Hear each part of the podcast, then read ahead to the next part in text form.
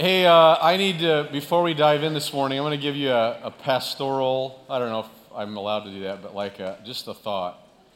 How many of you have been to a game, uh, a Packer game, ever? There you go. So, pretty much almost everybody in here that can walk.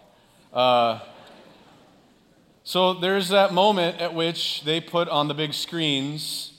Uh, it's usually a third down, it's usually the opposing team's third down, and it says what? Make noise, right? And you kind of know that's your cue. Uh, every week we gather here, and there's a reason we begin with music. Uh, it's, it's something to do with us beginning to practice uh, that placing our hearts before God, but it's singing these anthems. Can I, can I give you permission? That's probably how I need to say it that you should make noise. That's like when the, when the words come on the screen for us to be singing, is the time for you to make noise. I mean, I need to affirm you, you're so well behaved, really. You guys are amazing. You're really orderly, all that's really good. We're singing lyrics to stuff that uh, about a holy God. That's where you shout. That's where you give it up and you, you give God glory. Can I just encourage you as a church? Like, I feel sometimes we're so well behaved, like it's kind of boring. In the midst of singing, you are a holy God. I mean, there should be shouts. There should be, it's, it's make noise. The Jumbotron is on in heaven saying, now the time to make noise, right? Anyway, is that good enough? Um, and, and don't you love our music team? Isn't that a great job? Yeah. Okay. Everybody needs a paint chip. Um, so if there's nobody sitting next to you, steal one. Uh, does everybody have one? If somebody doesn't have one, raise your hand. Somebody doesn't have one? Uh, Jeff, will you grab those right there and go be like this amazing sermon over there? There's a whole section of people that don't have them. If you have an extra one, pass it to them. Uh, we have a couple over here. So if you don't have one, raise your hand. Like, if you don't have one, you're going to be left out. You're going to be lost this whole service. You're going to feel that sense of meaninglessness. Uh, keep your hand up. Somebody pass those out to there. Hands high. There you go. Does everybody have a paint chip? We're good. Somebody in the very back that's standing doesn't have a seat in the very back there. You don't have one, right? There's a few people in the back row there. Jeff, you see them? All in the back row there. There you go. Or, so we're good. Okay, wasn't the video in the beginning amazing? Here's Paul Smith that for all visible purposes or, or as much as we can gather, would probably be evaluated as having nothing to offer, right?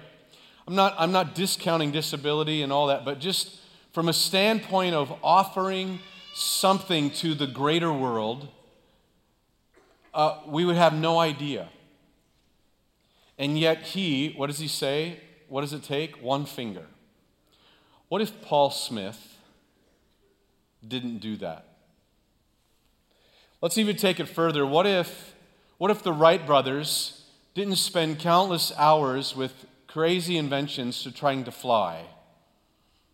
What if they didn't put that time and effort in? What if Rembrandt did not spend canvas after canvas that I'm sure he threw away, did not put brush to canvas?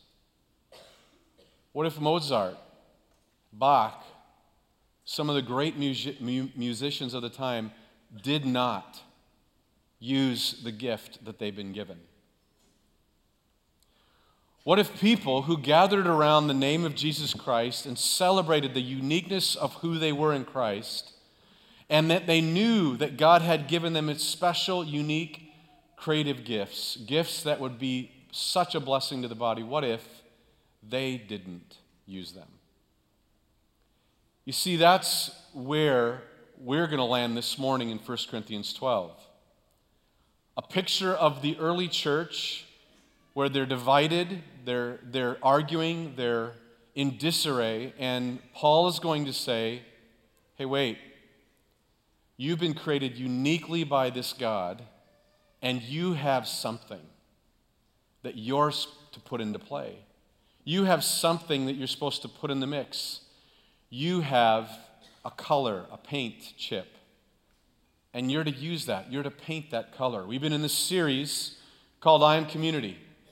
The reason we've been in this series is because there seems to be a cultural disconnect with our world today. That disconnect is that there's this idea we can, we can come into rooms like this and we can say that we're Christians, that we're Christ followers, and yet we can then choose whether or not we're going to be a part of a community or not. And nowhere in the Bible is that consistent. That once you become a Christ follower, you are the body of Christ. And so we've taken this series on, and so a couple of weeks ago we started with Remember Your Past. When we, when we dive in to surrendering our lives to Christ, we begin to reflect on the past. And Jesus says at the Last Supper, I want you to take this cup and this bread, and I want you to break it often, and I want you to remember me, he says. Another way to say that for us is that we have this great sacrament of communion, that we get to reflect back on what God's great gift to us is. It's important that we stand on that foundation as a church body. It's why we sing around those songs. It's why we read from a book that gives uh, the story of a God that would do such a thing. And that's why we remember our past. And so the gathering of believers every week is to remind us because we forget, don't you? We do. I do. Forget what this is all about. But then we said last week, which we had this big canoe up there, that, that part of our faith as we step into, we use the metaphor of a canoe, we step into our faith is you paddle. It's just known. It's, there's, there's no difference of being a Christian and then deciding to paddle or not. You paddle. And the early church knew that that's just part of what it meant to step in. You stepped in and then you gathered, right? are gathered around breaking of bread, the, the Lord's Supper or communion. You gathered around fellowship. You gra- gathered around teaching and, and putting yourself underneath some teaching, whether in small groups or big groups. And you, you gathered around prayer. That was what the early church did, and it, it is no different today that men and women that gather around the name of Christ and remember what he did gather for that. That's their paddling. They also, though, gave themselves, and so they, their paddling looked like giving, not just gathering, but giving. Bobby just mentioned an aspect of that, whether it's finance, but it also meant they gave their time. I think it's interesting today that we can measure church based on a message on Sunday morning and give nothing to it the rest of the week. God said no, they, they gave of themselves in their time. In fact, it said that they gave daily. They were gathering all the time as much as they possibly could. May I instruct you and tell you very clearly that giving your life to Jesus Christ means you're going to sacrifice time, a lot of it. And they also gathered around their own gifts. They gathered around and gave their gifts, and they gave them to one another. And that lands us to where we're at this morning. But just for review's sake, I want to make sure that you understand that being in means you know Jesus Christ, and that it just e- equates that you're paddling, that you're gathering and giving, you're gathering and giving around this body. This morning, though, I want to take that paddling to a little bit different level, and that is I want you to see this paint chip that you have, and they're all unique. There's no color the same. And that's how we're represented, as Bobby said in the beginning here, that this morning we have been uniquely shaped and formed by the creator of the universe. And I want you to, to hear now Paul address this church in Corinth. The church in Corinth was divided. And you know how they were divided? They were arguing about who to follow. I follow this pastor. I follow this teacher. No different than today. I've met with uh, pastors from our city, and for some reason, God is allowing us favor to be a place where pastors are starting to gather in northeast Wisconsin. And so we're, we're trying to break down the walls of division. I remember I met with Sean this week, Sean Hennessy, and Jack Wera, and we'll talk about the division And we'll talk about people that come into our offices and say, Yeah, I, did, I, went, to that, I went to that church where that new pastor is, and I, I don't like it. And we'll all, we've all agreed, we're all aligning and saying, Time out. It's not allowed here. Division like that is not allowed here. That's what they're doing in the early church. I follow the guy at Spring Lake. I follow the guy at Life Church. I follow the guy at Celebration. I follow the guy at Community. Friends, we follow Jesus Christ, and all of us are unified on that. And whether we may teach it differently, may we have a different understanding or a different insight, and I will be the first to confess to don't get it all right. I just had a fellow come up at the beginning of, of the last uh, this service, and I just said, you know, the Word of God is never meant to be a textbook, to be studied and then figured out and mastered. It is the living, breathing Spirit of God. When you understand that it's living, and as, as John will say in John 1, you understand that, man, I can read this morning after morning and find new insights that the Spirit is teaching me. It's bottomless. And we will never fully understand the breath, the pneuma of God until we reach heaven. And so we this morning get to celebrate around that. And this church in Corinth is struggling with that. The other thing they're struggling with is I want better gifts. They're starting to see like the teachers and the music leaders and the people that are creating or are performing miracles or interpreting special languages they're saying, I want those gifts. And they want those gifts for one main reason is that we're broken people and long for what? Identity. And they're trying to find those gifts. This morning, you need to hear that we can't produce the gifts we're going to talk about this morning. Paul's going to make that very clear. The spiritual gifts, Galatians chapter 5 says the, the fruit of the Spirit are love, joy, peace, patience, kindness, you don't produce those things. I've heard people saying, Yeah, try, I'm working on joy, my joy level. You know, I've been working on that. A little bit more joy, smiling a little bit more. I'm going to work on my, my kindness or patience. When you step into a relationship with Jesus Christ, the Spirit of God, the Holy Spirit, invades your life, and your life becomes this new garden that the Spirit of God produces fruit in and you won't be able to explain it. People will say, You just seem kinder.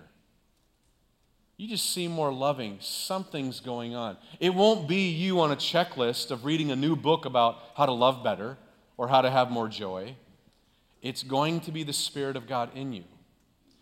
So, this is where this church is. And so, this morning, I want to give you just some insights about the text. We're not going to exposit this word for word. I just want to give you some overall basics but I want to move into a more of a practical as how do you paint your color in the body of Christ? How do you do that? How do you, if you look at that paint chip, how do you begin to express? Because some of you this morning don't even know what that is. I, would love to help, but I, I'm not good at anything, Troy. Well, we just watched Paul Smith that had a finger hitting a typewriter. And what an amazing thing. So let's dive in. 1 Corinthians 12, Paul is addressing the church here, and he says, No, there are varieties of gifts, but the same Spirit. There are varieties of ministries and the same Lord. There are varieties of effects, but the same God who works all things in all persons. But to each one is given the manifestation or the expression or it's the realization that you have the Holy Spirit in you for the common good. For the common good of what? For the body of Christ. First observation here about this, what Paul's suggesting. The gifts are expressions of and from the Holy Spirit. A different way to look at this means it is assuring everyone else around you that you really are in. Because the gifts, you won't be able to stop to use them. They become something that just starts to get expressed in your life. And they don't come from your effort of being a better Christian. I think so much of today, we, we work ourselves around self improvement and intellect and knowledge and we, we hear it all over the, our culture is if, if you can read about it and study about it, you can do it. Not here. Not in this example. The fruits of the Spirit come solely from God and His Spirit alone, and they are cultivated in a life that's surrendered to Him, and they are, are going to come out. Therefore, now I'm not mad at anybody here. No spouse has called me. I've often had spouses say that I don't know how you're hearing it. Is my spouse calling you and telling you what to talk about because they're so convicted? No, no one's called. If the Spirit, the, the, the gifts of the Spirit are not coming out of someone that attends community church, either they don't know God or they are in rebellion against those gifts being produced. There's something going on. Because when the Holy Spirit is cultivating this, you can't help it. Again, if you remove yourself from this idea that you are exercising the gifts of the Spirit, no, you just need to get out of the way. And you begin to see God do something in you. You won't even be able to explain it. So the gifts are expressions of and from the Holy Spirit. Paul will continue now on a list of gifts. Now, let me make clear in the Bible, there are many gifts listed. Uh, the Bible isn't the exhaustive list for the Holy Spirit. It's like if, he, if there's another gift outside of that, it's not legitimate. No, the Spirit just as He chooses. Now, this is where we get into that we are His workmanship. God, as Bobby had said in, in the Ephesians passage, it says in Ephesians 2.10, we are His workmanship. The, the Greek word is poema. It means to, to write a poem. God crafted, when you, before you were born, He started to write this poem. And then you were born, and then he crumpled that up and threw it away to say, Never again will that poem be written that way again. I wrote you uniquely for who you are. It's an amazing thing. So he gives a list of gifts specifically to believers. And so there are lists like wisdom and knowledge and faith and healing, distinguishing of spirits, prophecy, tongues. One of my favorites is in the Old Testament. If you read in the Old Testament, God needs to empower the nation of Israel to be able to build the temple. And it says in one of the verses in Exodus, it says that he gives gifts of craftsmanship and artist, artistry to those who are going to be carving and painting and sewing all the different things for the temple. That's amazing. Those could be gifts that the Spirit gives. But look at verse 11. It says, But one and the same Spirit works all these things, distributing to each one individually as He wills. This is the second part of it. The body is diversified. Not only are the gifts coming from the Spirit, they're not something that we exercise and do on our own, they're coming from the Spirit and they're, they're expressions of the Spirit, but we're also unique. You've been made unique. This has to feel really comforting that you don't have to be like me. Amen? some uncomfortable chuckles. Yeah. You don't have to be. You don't have to be like the priest or the pastor or the music person or the person to the left or right. This removes that sense of I'm not good enough or I'm not gifted enough. You have what you have as God has given that to you and written that into your life. Could you imagine when he was writing the poem, knowing Paul Smith would, would be born with a disability? Could, could you imagine the smile on God as he was writing the poem? They have no idea what his one finger will end up doing. He has no idea, the, the world has no idea what his finger will impact people all over the world. You know how many people have watched that? Who would have thought? I mean, what if Paul Smith didn't buy the fact that he had a unique gift given to him by God? The body is diversified, and that creates this tapestry or a mosaic of color. And this morning, that paint chip is for you to kind of sit there and, and ponder and think about. You have this amazing as Bobby said, inscribed poem on your life. And It's, it would be a crime for our body not to experience that, not to be blessed by that. Paul continues on and says in verse 12, For even as the body is one, and yet has many members, all the members of the body, though they are many, are one body, so also is Christ. Paul's using this metaphor back and forth body of Christ, meaning the real body of Christ or the church, but also a body, a church. For by one Spirit we are all baptized into one body, whether Jews, Greeks, slaves, or free. We were all made to drink of one Spirit. The body is diversified, but the body is also unified. This is, this is important. One of the best gauges for you to know if, if a gift is from God and being used uh, from a spirit that the Holy Spirit is expressing that is that it'll bring unity, not disunity. It will not divide. I have found that in moments where there's division, someone who's divisive, and there's a very self righteous posture about their posture with God and what they're doing for God, and when it's dividing the body of Christ, no matter what that is, even around bad theology, friends, our Bibles are full of Paul, the apostle, writing churches saying, hey, your theology's messed up. Get it right. But it was out of love for restoration, not division. When a gift is used, it brings unity, it pulls us together. And gifts that are used to divide in the church, in the city, are not from God. They're being misused and mishandled. And it's important that we understand that this morning because no gift is to create division. Paul continues on and says, and then for the body is not one member, but many. And he goes into this, this beautiful picture of because I'm not a hand, I'm not a part of the body. It's don't compare your part. Your colors are different. Embrace that.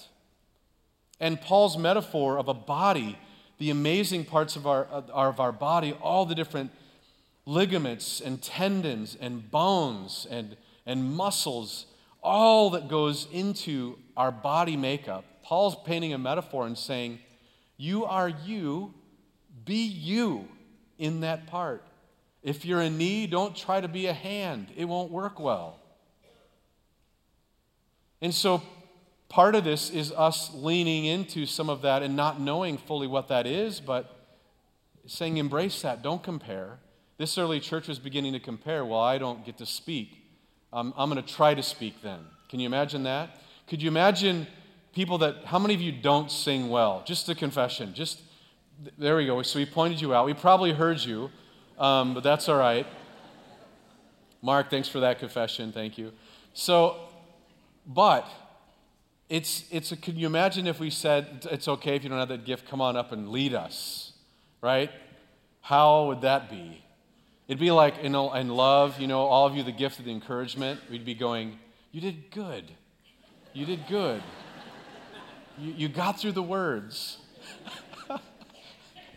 There's that unity, you know, no disunity.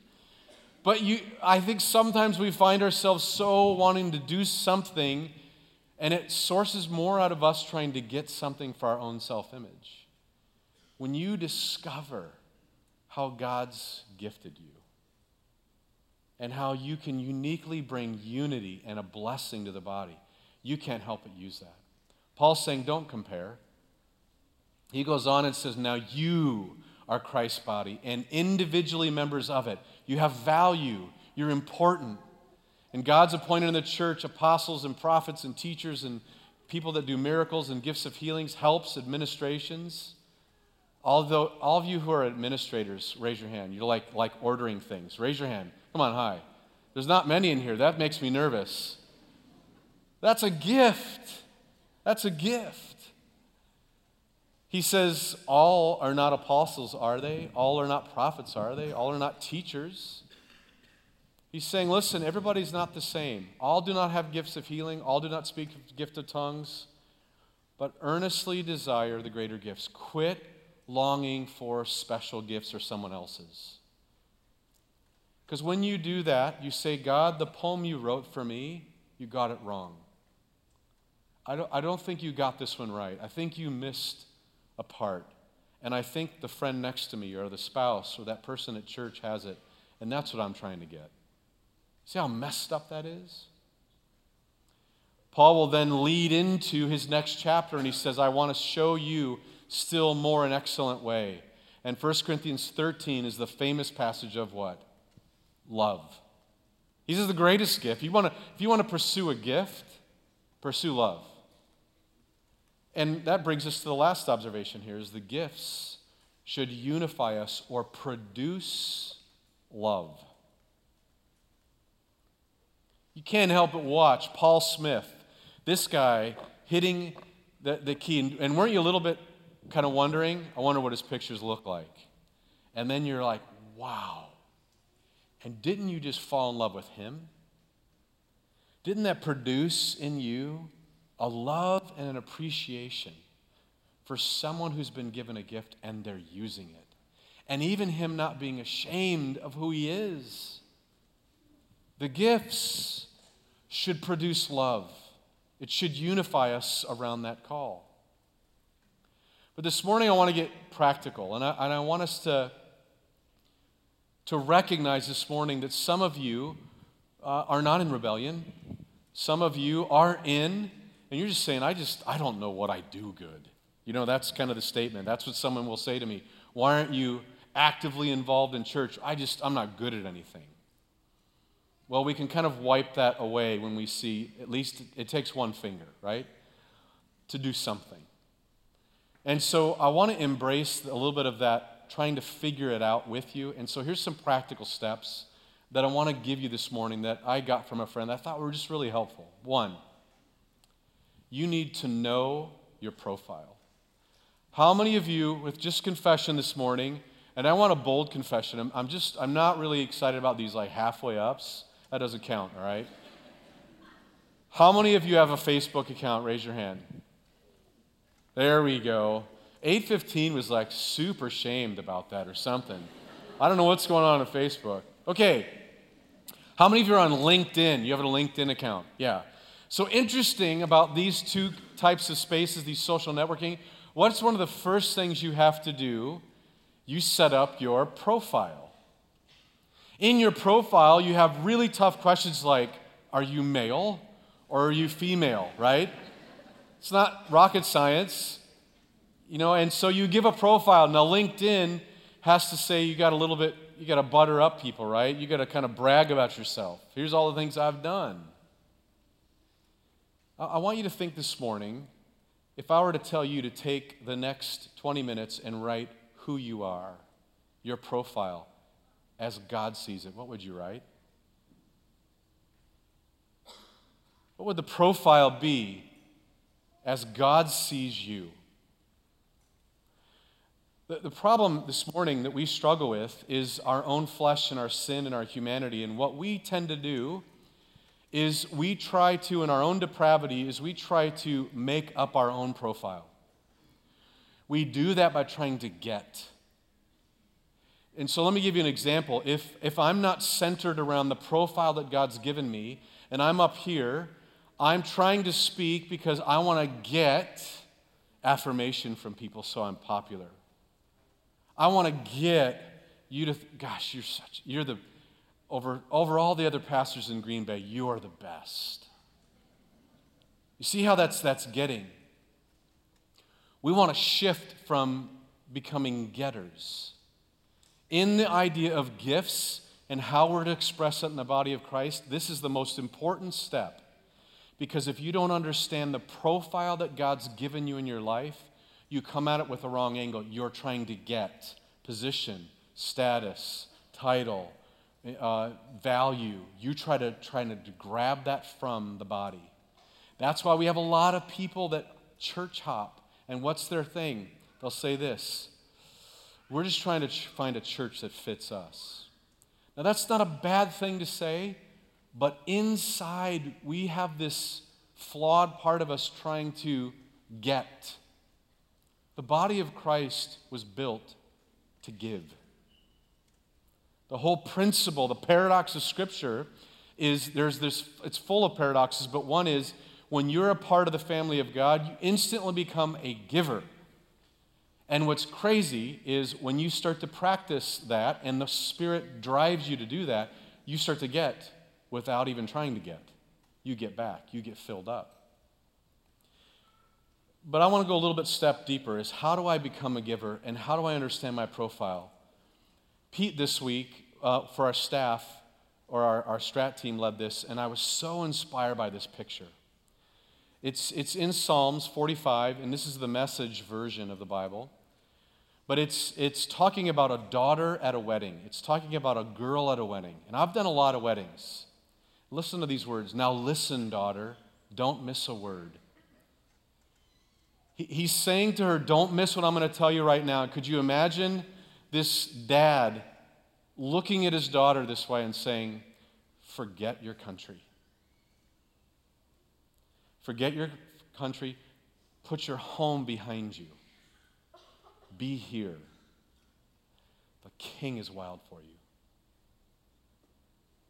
There's that moment at which I'll be, as, as the pastor, the, the, the, the bride comes down with her father, and I say, Who gives this woman to be married to this man today? And the father will say, Her mother and I, they embrace, and then there's that moment. The bride is not saying, Dad, I'm wondering how much I can get out of this guy.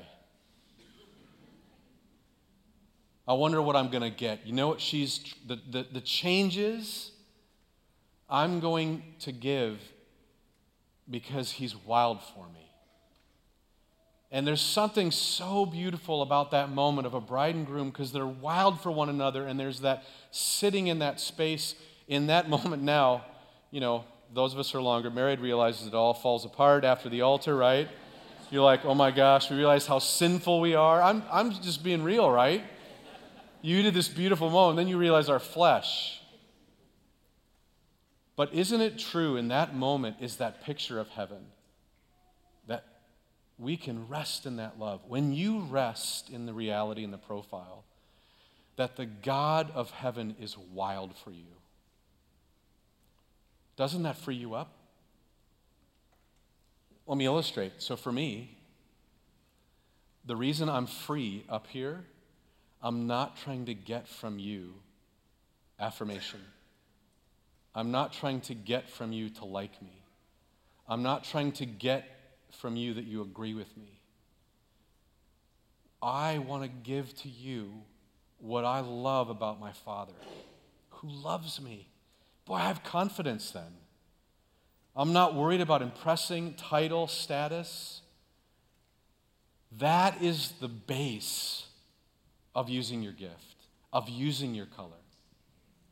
That's the foundation of it. And if you don't have that, you operate very differently. Then you're, you're looking at titles and positions and how much do I have to fill out? How much is this going to cost me? How many nights a week is this out? When you begin to rest in the profile that the God of heaven is wildly in love with you, and since He is, how are you adoring Him? I have no better, I love what I get to do. It costs me a lot of time to study every week. But I do not regret one minute of that because I love to get to do that for our body. Because I know He loves me. Even in my flawedness, that's the place that this profile has to begin. This morning, I'm spending a lot of time on this because if you don't have that, you can't go any further. The second part of this is to discover your passion. To discover your passion, this is really simple, is what gets you fired up. What gets you fired up? For Martin Luther King, it was what if he had not enlightened the passage and, and ignited the fires of racial inequality and just sat back? It evoked something in him. It created a passion. What are you passionate about? Injustice? Poverty? Some of you administrators, there is you're evoked to rage, like a righteous rage, when you see what? A messy room or an office, right? Papers all over. What is your passion? Paul does this in Athens in Acts 17. He's, he's in Greece, and it says, while Paul was waiting for them at Athens, his spirit was being provoked. Within him, as, as he observed the city full of idols, he was, he was finding a stirring. I don't like this. When you have your profile and you know that the God of heaven wildly loves you, you rest in that your image, then you start to identify what gets me fired up. It may not even be what you do for your job. What gets your heart beating like, I just, I want to do this. That's what you need to begin to discover, and you start to identify that, and it's going to be unique. Third part is then you put that to prayer.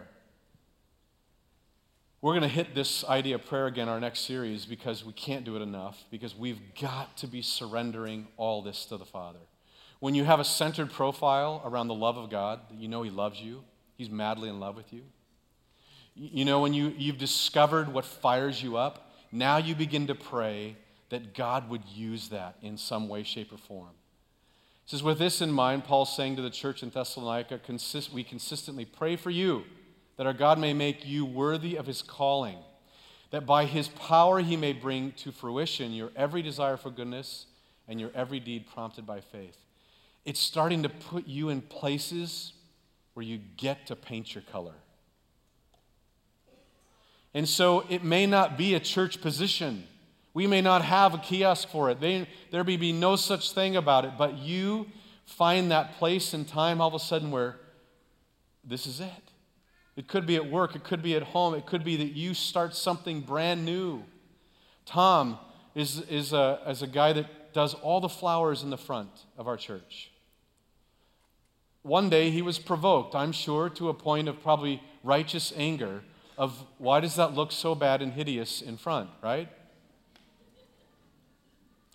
And I think we ripped out stuff and we were trying to plan stuff and he caught wind. God gave him this space and moment, this is it. Tom, this is when you're going to get to use that passion. It's something so simple and yet so powerfully profound. What if Tom didn't use his color, his gift? When we do all this, we then find purpose. Tom has a purpose in our body. Greeters that show up here who eh, have been evoked and provoked that they don't want someone walking in here not being greeted, they have purpose. Lots of administrators in our staff office find lots of purpose based on probably my activity of disorderliness. You see what I'm saying? That you find purpose, you find a place. It starts with your profile, it begins then you identifying your passion. Begin to put this to prayer, and God will place you. Wait for his timing. As Bobby started, and as that team comes up to lead us, it says, For we are God's poiema.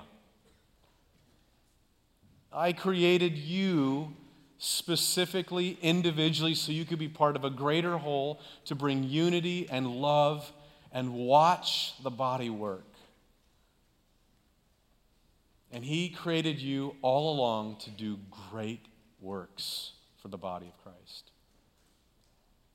What if you actually did use what the Spirit gave you? I think there wouldn't be room in this service or the next one or whatever nights we had to create more services or whatever would happen, there would not be enough room because people would catch wind. This morning, you have this opportunity. If you know Christ, the scripture says that you're invited to the table to remember the sacrifice of Jesus Christ. If you don't know him, don't do it. It's really blaspheming. It's, it's, it's religious tradition that's empty. If you don't know, if you're not in, and surrendering your life to Christ, don't go. It also says don't go, not only if you have some sort of division between you and God and sin, but also between a brother or sister in the body. It says don't go. If you're not embracing the unity of the body of Christ, if you are not practicing that and there's division, don't go. But if you do, he says, then I want you to go and remember. And when you do that, you're going to have you have these paint chips. And there's these boards. You'll see some colors from the first service, and they're sticky boards. So you're going to have to find your little sticky space. You can overlap them. I don't want you to put those on there for us. This covenant is for you and God. If you are committing to know your profile, to begin to identify your passion, to begin to pray, so that you find your purpose here at Community Church. If you're going to do that, stick it on there. It's between you and God. Again, we don't like we're not tracking this like knowing whose color was what. But I want you to see a picture of a mosaic. What if we did all use what God gave us? Father in heaven, I pray a heavy, heavy hand of your spirit in these moments. First, when we go to the table, that God, we would remove any sin in our lives, that we would identify any disconnection or disunity or division between brother and sister in this place and outside of it. But God, then I pray that you put a sense of calling and conviction about using how you created us in the body. As we put this color to a board, God, might it represent us beginning that journey. We pray this in Jesus' name. Amen.